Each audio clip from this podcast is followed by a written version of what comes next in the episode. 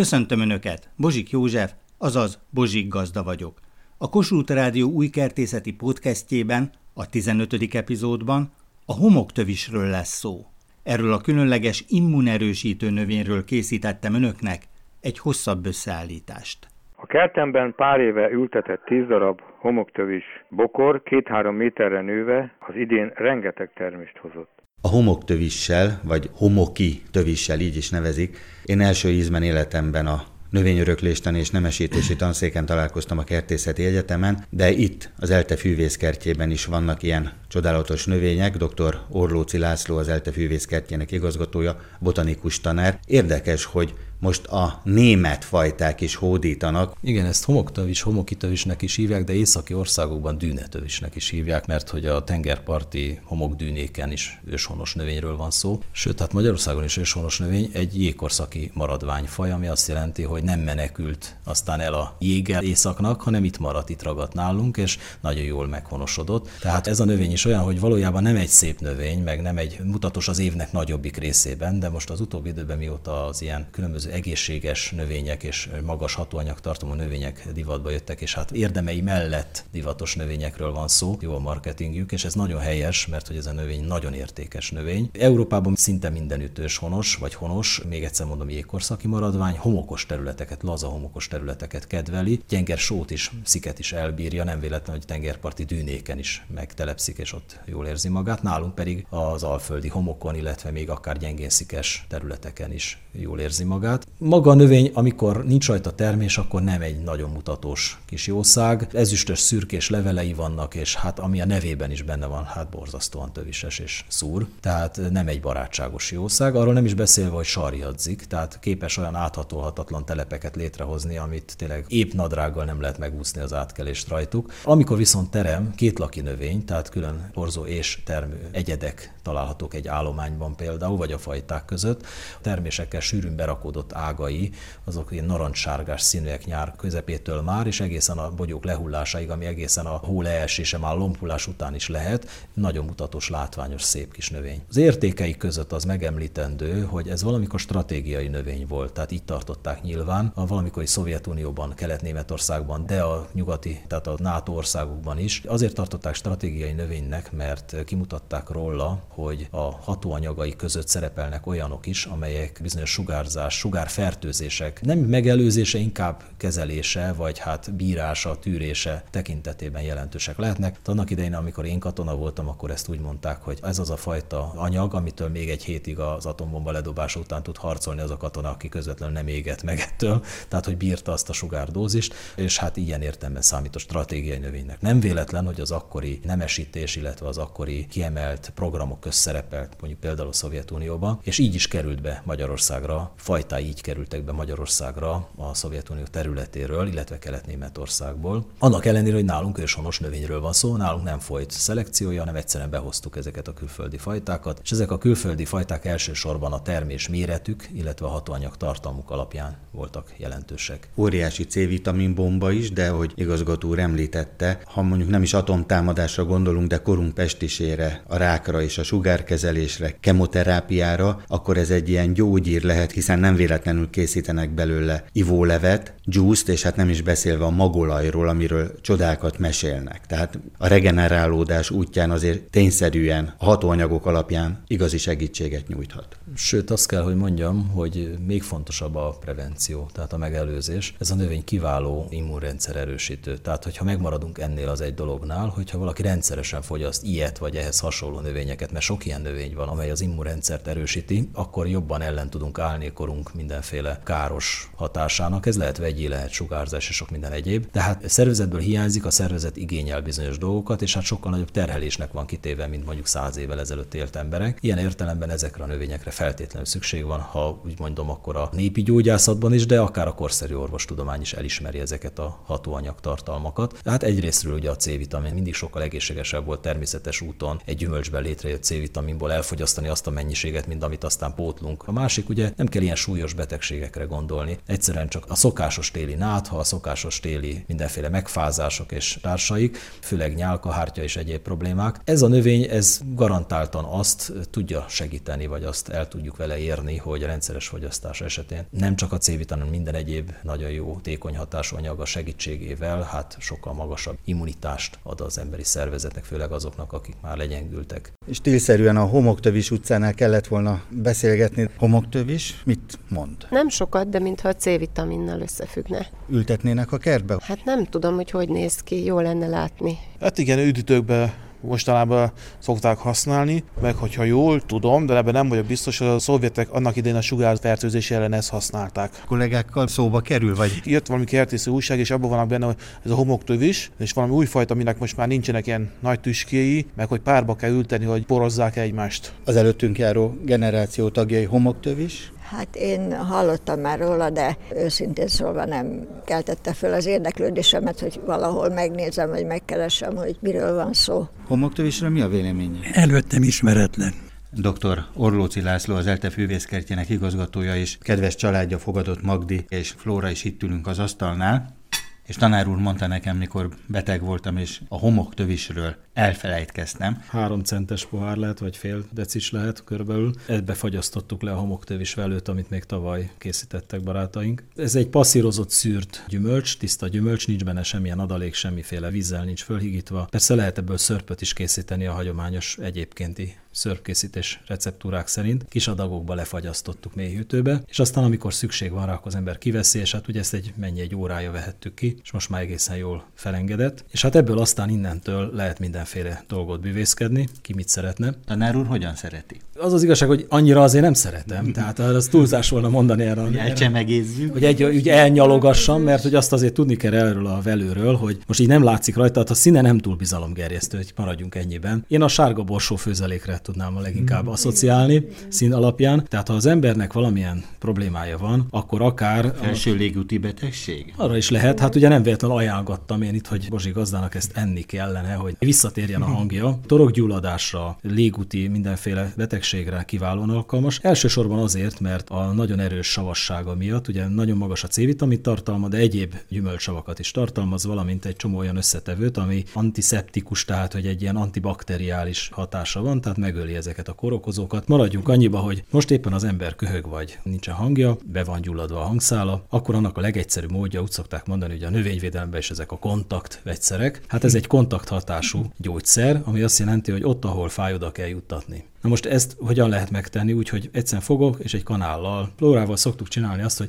fáj a torkom, fáj a torkom, na gyere ide, és akkor orr így befog, kanál be, kihúz, aztán ú, futok gyorsan, iszom rá egy kis vizet, mert Igen. borzasztóan savanyú. Mondjuk ezt teljes mértékben alá tudom írni, hogy megittuk, és másnap már tényleg nem fájt a torkom, már az biztos, hogy számomra sem túl bizalomgerjesztő. Sem. Ha, ha túléled. Igen, sem az íze, sem a szaga. Tulajdonképpen egy ilyen csoda hatása is van, bármilyen hihetetlen is. A nagypapámmal lepődtem meg a legjobban, mert ő egyébként minden ilyen óckodik, csak azt vettük észre, hogy egyre jobban fogy, és kér belőle utánpótlást. Ilyennek nagyon örültünk, almaleveset adtunk, ha jól emlékszem, bár ezt szerintem anyáik jobban tudják. Édesanyja? Tökéletesen bevált, valóban nagyon savanyú. Éppen tanár úr a mézet veszi elő, hogy ezzel a sav cukorarányt lehet harmonizálni. Kitapasztaltuk, hogy az almalé tompítja ezt a savasságot, almalével együtt, vagy alma pürével Százszázalékos almalével, vagy saját maguk vagy készítik? akár püré, hogyha lereszeljük, vagy kipréseljük az almát, az lett a felnőtt készítmény, amit most Laci készít. És ezt hol fedezték fel? Külföldön? Észtországban, Tallinnban étlapról aperitívet választottunk, Zandorn,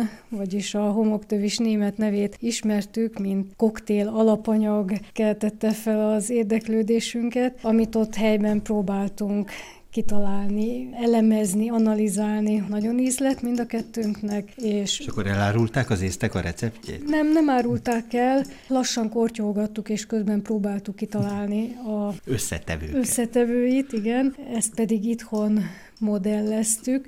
Azt gondoljuk, hogy rájöttünk a titkára. Tanár úr, mert itt akkor össze is kevet, ugye most éppen a homogenizálás folyik. Tehát itt az alap ugye maga a homoktövis velő, egy kis méz, amivel ezt a rettenetesen savanyú ízt egy, el lehet tompítani, és hát ugye amitől 18 éven felülieknek szól a történet, az a vele öntendő vodka, vagy hát ugye nálunk az inkább a pálinka, jelen esetben egy jó kis erdélyi szilvapálinka, és hát ebből készül a kis koktél, ami úgy szoktam mondani, ütős koktél megfázás esetére garantált siker. Ahogy korábban beszélgettünk is tanár úrral, a homoktövis Magyarországon is őshonos, csak valahogy nem fedeztük fel. Elmentünk mellett, és aztán az egykori Szovjetunióból, Közép-Ázsiából, illetve az NDK-ból érkeztek a fajták, tehát hogy a kedves hallgatóink homoktövist akarnak ültetni a kertjükbe, akkor német, illetve orosz fajták közül választhatnak, ezek vannak a nemzeti fajta jegyzéken. Igen, olyannyira mellettünk van, hogy itt, ahol most ülünk Pomázon, tőlünk egy 3-4 kilométernyire van az egyik őshonos állománya a homoktövisnek a Dunaparton, és ugye ennek átelenében a Duna másik oldalán, tehát a Szentendrei szigeten túl bőven ott az újpesti oldalon. Káposztás megyer, Káposztás megyer térségében van egy másik. Homoktövis utca is van. Pontosan, az őshonos állomány, ami ráadásul ma már védett állomány. Tulajdonképpen itt ülünk a kellős közepén a homoktövis hazájának, és hát a kincseknek. A kincseknek, és itt fogunk most hát ugye mézes, pálinkás homoktövis koktélt fogyasztani ennek örömére. Az egész család a homoktövist nagyon szereti, de ugye kedves hallgatónk a következő kérdéssel fordult hozzánk. Imre vagyok, Monóról, kertész vagyok. A homoktövis szaporításával kapcsolatban van gondom. Többször vettem fiú és lány, tehát két ivarú a homoktövés, mindig becsapódtam. A női egyed az nem bizonyult, tehát rosszat kaptam. Nagyon nehéz megkülönböztetni a kettőt egymástól. Egyrészt hogy lehet megkülönböztetni, és azt tapasztaltam, hogy csak a fiú maradt meg, és hiába próbáltam egy helyről beszerezni, de sose sikerült. Hol lehetne biztonságosan női egyedet kapni, illetve párba megfelelőt? Hogyan lehet megkülönböztetni kiskorban? A füvészkertben van ilyen, többféle homoktövés. Kétlaki növényeket nagyon nehéz még ivartalanná, tehát juvenilis szakaszukban felismerni, az ivar jellegüket nagyon nehéz meghatározni. Valószínűleg ez nem is sikerül látvány alapján, tehát megjelenésük alapján. Úgyhogy javaslom inkább a vegetatív szaporítást ilyen esetben, tehát a nem magról történő szaporítást, ha biztosra akarunk menni, tehát hogy fiút vagy lányt szeretnénk a kertbe ültetni. Vegetatív szaporításnál azért elég egyértelmű, hogy ha fiút szaporítunk, fiú lesz a lányt lány. Magoncoknál négy-öt év biztos, hogy fog kelleni, amíg az első virág kezdemények, illetve az első virágrügyek kialakulnak. Virágrügyről már elég jól fel lehet ismerni a növényt. Nagy különbségek vannak, én is figyeltem már nyugalmi időszakban, tehát ilyenkor télen. Érdekes, hogy ilyen hatalmas nagy, ha szabad így mondom, bumszli rügyei vannak pont a fiúknak. Igen, tehát a porzós virágok szinte egy barkaszerűvé fejlődnek, és ennek már ősszel kialakulnak a kezdeményei, a rügyei, és ezek ilyen nagyméretű, rücskös, ha nagyítóval nézzük, kicsit olyan, mint egy karfiol lenne, egy-egy rügy. Erről a fiúk nagyon könnyen felismerhetők. A lányoknál ez nem látható, tehát a női varú virágoknak a rügyei azok sokkal kisebbek és rejtettebbek, tehát nem látszanak még ilyenkor ősszel. Erről nagyon könnyű már megkülönböztetni a két nemű példányt. Magdiék rendszeresen fogyasztják. Élő gyakorlat, hogy megelőzzék a téli betegségeket. Igen, mint ahogy mindenkinek van egy titkos elixírje, mi a homoktövisben hiszünk, téli fogyasztásra mindenképp. Ez abból áll, hogy reggel facsarok egy-két narancsból narancslevet, majd oda megyek a homoktövis csaphoz, engedek bele egy-két evőkanálnyi homoktövist, és felhajtom. Egy nagy dózisnyi C-vitamint vittünk be, és hát én nem igen szoktam betegeskedni. Ott vannak a beltartalmi valós adatok, amit bizonyított a modern tudomány, amire már utalt tanár úr, a karotinokra például. Van, aki esküszik a mézes fokhagymá vagy hagymá kivonatra, van, aki pálinkával kezeli mindezt. Mi azt mondjuk, hogy nekünk ez nagyon jó ez a homoktövés, és egyébként valóban be is válik. Én nekem azóta torokfájásom nem volt, amióta a homoktövist így iszom. Én reggel egy kis pohárba beletöltök egy olyan két-három evőkanálnyi tömény homoktövist, ilyenkor azt felhajtom. Egyébként ez biztos, hogy tudományosan bizonyítható is, hogy a C-vitamin jelenlétében ezek a kártékony baktériumok és mindenféle ilyen gyulladást okozó szervezetek, ezek biztos, hogy a szaporodásuk az gátolt, tehát a C-vitamin egyértelműen gátolja, de az első az, hogy hinni kell benne. Egy különlegességet hoztam. Feri, milyen benyomást kelt? Első benyomásom tiszta répali. Nem répali. És itt vannak a fiatalok. Marian, sütőtök lének? Nem tudom. Dóri? Fogalmam sincs. Különlegesség. Nem tudom. Ez ilyen sárga dinnye illat. Igen, sárga dinnye.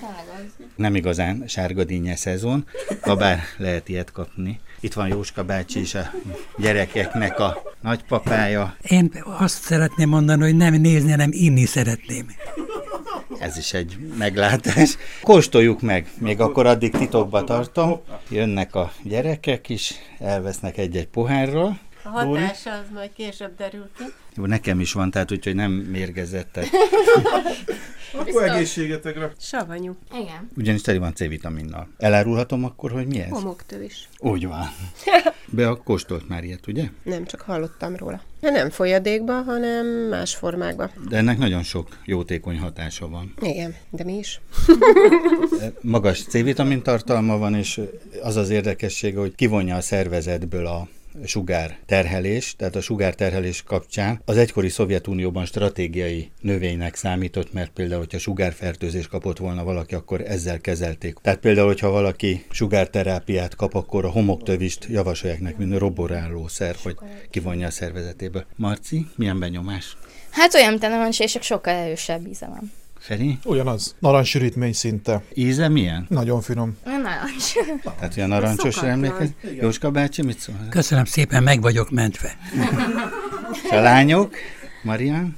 Hát engem nem emlékeztet narancsra, nagyon különleges íze van. Különleges, igen. Karádi Péterrel találkoztam, aki híres homoktövis termesztő, és őtőle kaptam ezt ajándékba. Lefagyasztva tárolják, és utána készítettem el ezt a fekete ribiszke ivólé recept alapján, ahogy tanultuk a konzerv technológia órákon, hogy hogy kell ezt elkészíteni. Tehát vízzel higítottam, és cukorral beállítottam, hogy a harmonikus legyen a cukorsavarány. Sajnos Karádi Péterrel nem tudtunk az ültetvényben beszélni, mert olyan iszonyatos szél volt, de ott is behúzottunk egy csendes szobába, és elmondta a mester, hogy miért is jó ez. Csak a vége felé hallottam a homoktövésről valami nagyon jó dolgokat, hogy aki sugárterápiát kap, hogyha azt eszi vagy issza, nem tudom milyen formában, mert az elejét nem hallottam. Egy-egy növénynél a szedési teljesítmény összefüggésben lehet azzal, hogy érdemes esetleg nyílt területre kiültetni, hogy lába kéle vagy sem. Annak idején, amikor mi belekezdtünk ebbe a homoktövis termesztésbe 2009-ben még, az ültetéskor fontos szempont volt, hogy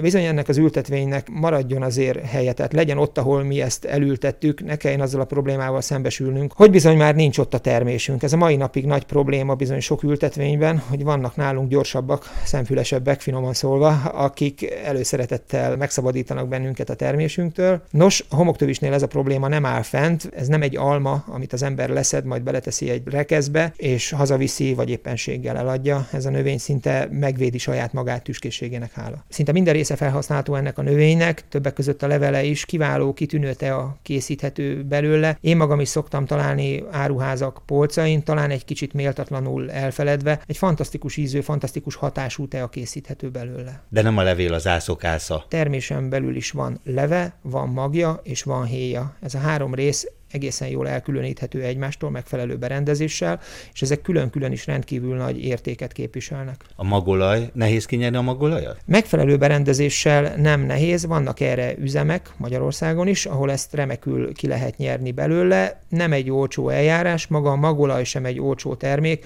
viszont fantasztikus hatással rendelkezik. Sebek gyógyítására, fekélyek kezelésére. Sebek gyógyítására, égésű sebek gyógyítására, egyfajta vitalizáló, regeneráló készítményként kitűnően alkalmazható bőrbetegségek esetében rendkívül sok olyan híradást kapok én is, emberekkel beszélgetve a mindennapi életből, hogy bizony fekélyeket, pikkely-sömör, bőrbetegségeket nagyon-nagyon-nagyon jól karban lehet vele tartani, el lehet tüntetni. És aztán ott van a gyümölcslé, mert nagyon sokszor találkozhatunk ivólé formában is a homoktövissel, C-vitamin bomba, például, hogyha olyan betegségünk van, hogy sugárkezelést kapunk, akkor regenerálja a szervezetünket, ezt még a szovjetek is alkalmazták, akár az űrhajósokra is gondolhatunk. Igen, sugárkezelések alkalmával is, akár kemoterápiánál alkalmazva is, azzal párhuzamosan nagyon-nagyon jól regenerálja a szervezetet annak a stressz hatásnak, sok hatásnak, ami éri. Gyümölcshús? Igen, a gyümölcshúsból is lehet olajat készíteni, illetve a gyümölcshúst, a törköly részét megszárítva, mint egy aszalvány, igen, úgy kell elképzelni, de ezt még talán le is darálják, kipipálják, és akkor így joghurtba keverve, műzlikbe keverve remekül felhasználható. A benne lévő érték is óriási kincs, nem szabad elmenni mellette. Likört készítenek belőle, ami nagyon finom, nagyon jó ízű, ahhoz már volt szerencsém, és bizony már pálinkát is készítettek homoktövisből, ami valószínűleg nem lehetett egy egyszerű mutatvány, mert cukortartalma az nem nagyon van a növénynek. Ennek ellenére én már ittam homoktövis pálinkát is, és nagyon finom, nagyon kellemes aromájú, illatú pálinkát lehet belőle készíteni. De hogy említette a likört, az tényleg ugye egy kivonatolás révén is létrejöhet. És... Németországban kóstoltam likört, ami bár kicsit érdekesen nézett ki, a homoktövisnek van egy olyan tulajdonsága, hogy mivel a víz és az olajtartalom egyszerre képviselteti magát benne, ez így elválik, külön válik, talán legjobban a paradicsomot, amikor eltesszük, ahhoz tudnám hasonlítani, hogy külön válik ott is a víz, és külön válik benne az a sűrűbb része. Most ez a homoktövisnél is így van, és kicsit bizarrul nézett ki ez a likőr is, talán nem véletlenül ültették zöld színű üvegbe. Használat előtt fölrázandó. Így van, ezt a szószoros értelmében használat előtt fölrázandó, de az íze a külalakjától eltekintve nagyon-nagyon jó ízű volt. Németül hogy mondják, hogy homoktövis? Németül Zandornak mondják a homoktövist, Zand a homok és Dorn a tüske vagy tövis. Emellett még olaszul például nagyon szépen csengő neve van, Olivello Spinoza olaszul, franciául Larguizé, oroszul Oblepichának hívják. Érdekesen néz ki leírva. Kedves hallgatóink, van egy éjjel-nappal működő üzenetrögzítő, ezen várom az önök kertészeti kérdéseit, amelyek alapján készítem el az újabb összeállításokat. A telefonszám a következő 061 328 73 00. Várom önöket egy újabb epizóddal a Bozsik Gazda Podcastben.